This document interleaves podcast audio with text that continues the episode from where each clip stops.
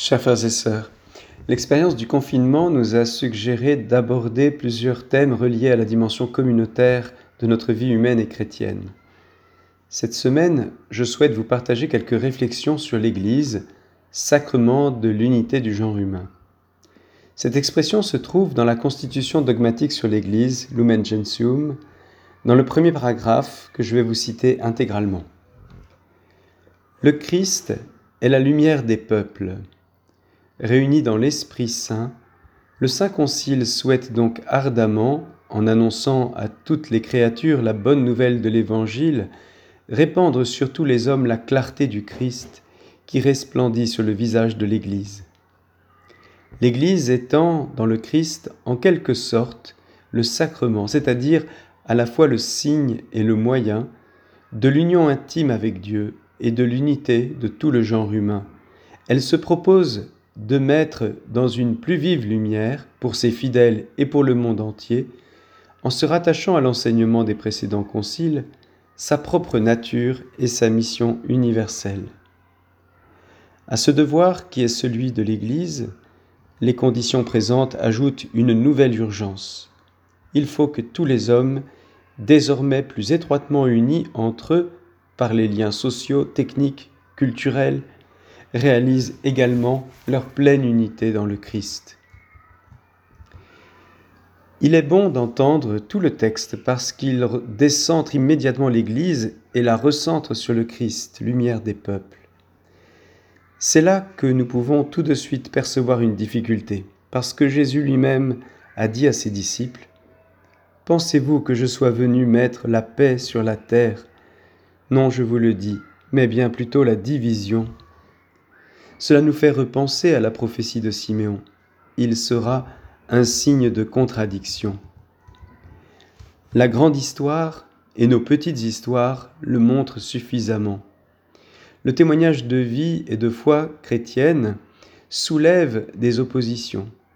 Les libertés sont tiraillées et entrent parfois en guerre.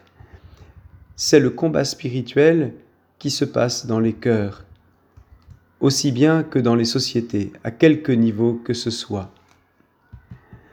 L'adversaire, qu'on appelle aussi le diable, c'est-à-dire le diviseur, n'est pas loin et ne se laisse pas faire. Dire que Jésus met la division est bien sûr un raccourci. Jésus vient apporter la paix, comme il le manifeste en apparaissant le jour de sa résurrection au milieu des disciples. Mais c'est au prix d'un face-à-face avec les forces du mal et de la division face à face qui le conduit à la croix sur laquelle il triomphe par son offrande parfaite. Ce face-à-face se prolonge ou se révèle dans l'histoire de l'Église qui est son corps. Église qui est son instrument, son sacrement pour l'accomplissement de la même mission, de la même œuvre.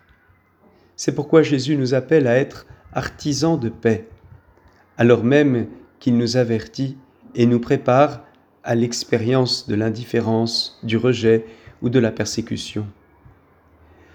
Comment l'Église est-elle le sacrement de l'unité du genre humain? En étant sans cesse sanctifiée par son Seigneur, sans cesse renouvelée par son esprit de charité, sans cesse conservée par la fidélité de son époux. Porteuse de toute la révélation, témoin de l'Évangile, dispensatrice de la grâce du Christ, elle permet à tous ses enfants d'être unis à Dieu et d'apprendre à vivre en communion les uns avec les autres.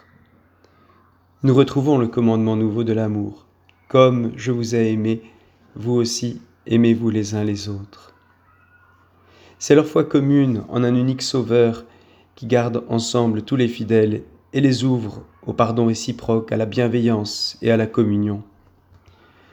Vécu d'abord à l'intérieur de la communauté chrétienne, cet amour qui vient de Dieu se déploie en amour du prochain, sans connaître de frontières communautaristes, en commençant par les plus pauvres et les plus petits.